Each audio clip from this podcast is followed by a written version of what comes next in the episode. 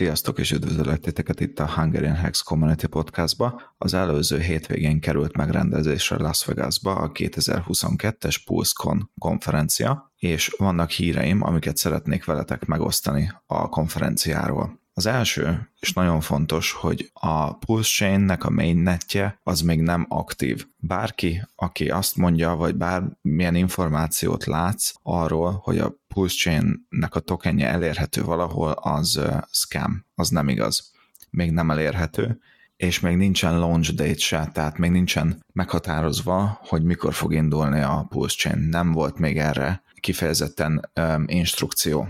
Következő dolog, hogy jelenleg ugye mire várunk. PulseChain fejlesztői a konszenzus mechanizmusnak a fejlesztésén dolgoznak, ez sok időt vesz igénybe, és Richard Hart állítása szerint zseniális developerei vannak, akik olyan hibákat is észrevettek más blockchainekbe, amit a saját developereik sem tudnak. Következő, ami újítás érkezni fog a, a PulseX testnetre, az a limit order lesz. Tehát PulseX-nek ugye most már fut, illetve a PulseChain-nek fut a testnetje, ami elérhető mindenkinek. Beszéltünk is róla, be is mutattam nektek itt a podcastba az előző videókba, hogyha um, visszanézitek az előző videókat, ott rengeteg sok tartalmat találtok ezzel kapcsolatban. És most jön egy újítás, még pedig az, hogy a limit ordereket is bevezetik. A limit orderek a developereknek a privát testnetjén már futnak, és jól működnek, úgyhogy hamarosan jönnek a általunk elérhető testnetre is. Következő dolog, megjelent egy cikk a Pulse a Watcher.guru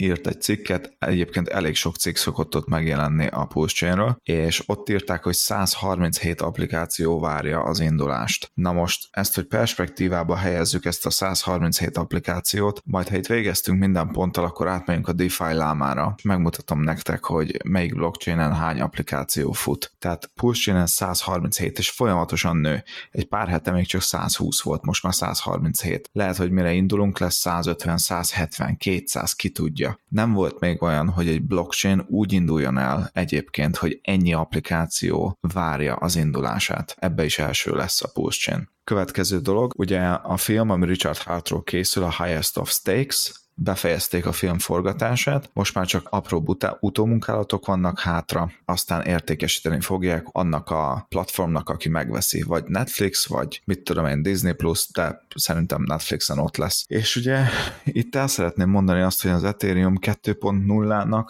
úgymond semmi köze nincsen a Pulse Chainhez olyan szempontból, hogy ez nem, nem lesz vetétársa a Pulse Chainnek, mert ugye mi történik az Ethereum 2.0-nál? Felhasználói oldalról Semmi. A minereket leállítják, áttérnek proof of stake mechanizmusra, proof of workra. Ennyi. Nem lesz gyorsabb, nem lesz olcsóbb, nem, nem történik semmi. Az Ethereum 2.0-nak a Pulse Chainhez, ha úgy tetszik, semmi köze nincsen, től nem lesz a Pulse Chain leértékelve vagy valami valamint még annyit szeretnék hozzátenni, hogy érkezik nekünk a Wallet is, ugye az is Richard Hart fejlesztésében. Arról annyit update-et közölt, hogy azon is dolgoznak, az is készül.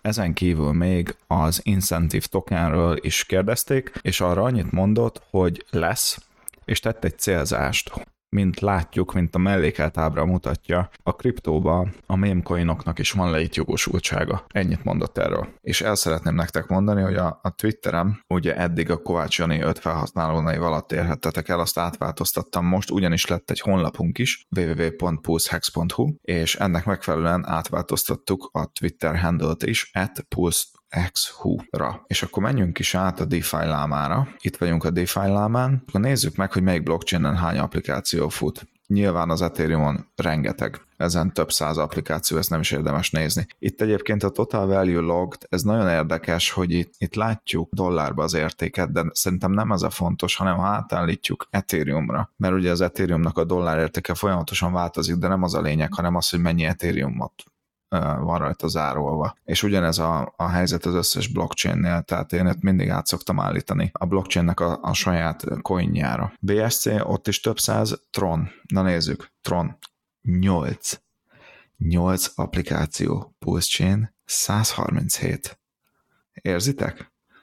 Érzitek? Solana 77. Pulse Chain 137. Avalanche, Avalanche, Avalanche, Avalanche-en sok van. Polygon, Polygonon is több van. Na és akkor nézzük az Arbitrumot, ugye most nagyon nagy a hype az Arbitrum körül. 103. 103. Pulse Chain 137. Optimism. Ez is nagyon fel van hype-olva. 65. Kronos. Kronos 72. Hát ez a különbség. Ez a különbség. A community, a Pulse Chain és a Hex mögött hatalmas nagy. Hatalmas nagy.